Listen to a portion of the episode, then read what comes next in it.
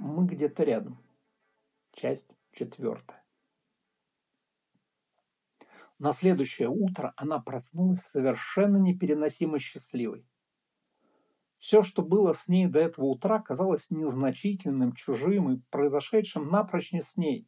Даже вид собственного тела, покрытого узором царапин, как будто сливающийся в какой-то странный, почему-то очень знакомый узор, вызывал у нее не напоминание о боли, а чисто эстетическое любопытство. Накрутившись перед зеркалом и обнаружив, что мыться ей, собственно, все равно нечем, она, совершенно не расстроившись, пританцовывая, отправилась на кухню за чайником, в котором еще точно должна была остаться вода, и только выйдя в коридор, уловила новый запах, тянущийся из-за закрытой двери в кухне. Она открыла дверь, и в нос ударил резкий сладкий запах, и тут она осела по стене на слабых ногах.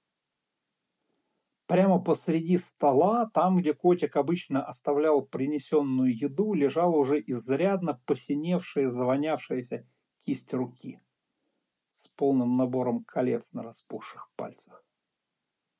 Она точно не знала, откуда пришло к ней это знание, но когда к вечеру котик появился в ее квартире, она уже в сотый раз проигрывала в себе картину встречи, мысленно доводя ее до совершенства.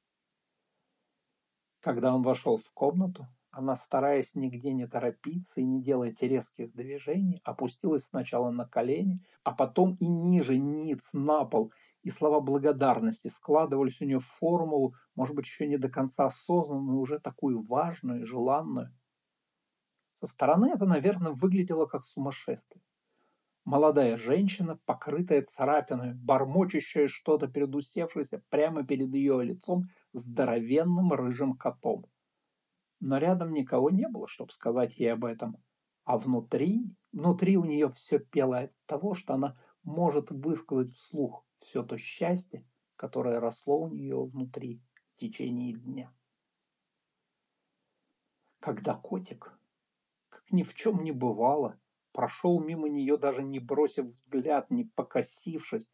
Это было самым большим разочарованием в ее жизни.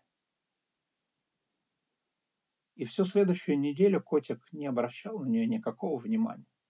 Оставлял еду в привычных местах и практически сразу исчезал.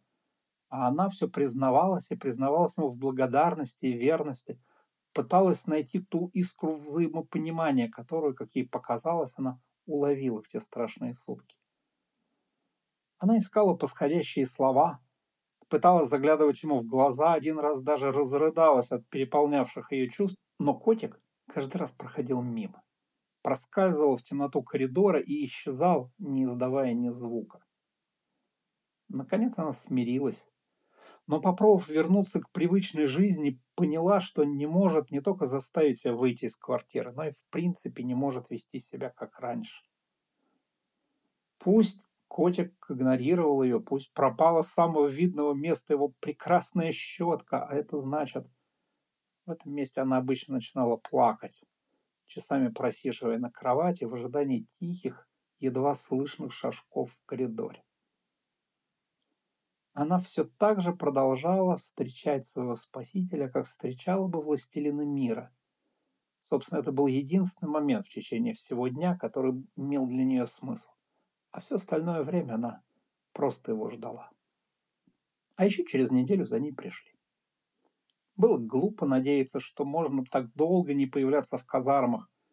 Было наивно рассчитывать, что раз уж Ротный знал, на что отправлял ее, то, может, и закроет глаза.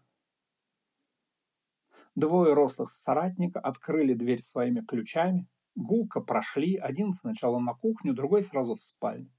Выдернули ее из теплого сна, дали расписаться на бланке с вмененным приговором и с привычной жестокостью дали ей пять минут на сбор вещей. Только самое необходимое. Остальное ставьте, все равно отберут. «Мы будем ждать за дверью», — сказал и тот, что повыше. Она металась по комнате, хватая какие-то бессмысленные уже вещи, откладывая их, а в голове крутилась только одна холодная мысль. А как же так? А что же? Что делать? А потом ее рука ухватилась за что-то очень важное, и суета ушла. Она стояла перед подоконником и держала в руке широкую кожаную полосу застежкой, кольцом и тонкой тяжелой цепочкой, струящейся вниз. А прямо перед ней на подоконнике сидел котик и смотрел прямо ей в глаза. Не отрываясь и почему-то совсем не страшно. А через секунду она уже стояла перед ним на коленях, а руки судорожно нащупывали сзади на шее застежку найденного ошейника. Она все никак не находилась, потом, наконец, щелкнула, и вдруг стало спокойно и тихо. Котик спрыгнул с подоконника, подхватил в зубы петлю на другом конце цепочки и потянул ее за собой в дальний угол комнаты, который она почему-то никак не могла увидеть. Она шла за ним, и с каждым ее шагом окружающий мир становился все менее и менее значимым, пока, наконец, не прекратился вообще. Незнакомые ни друзья Машу больше не видели.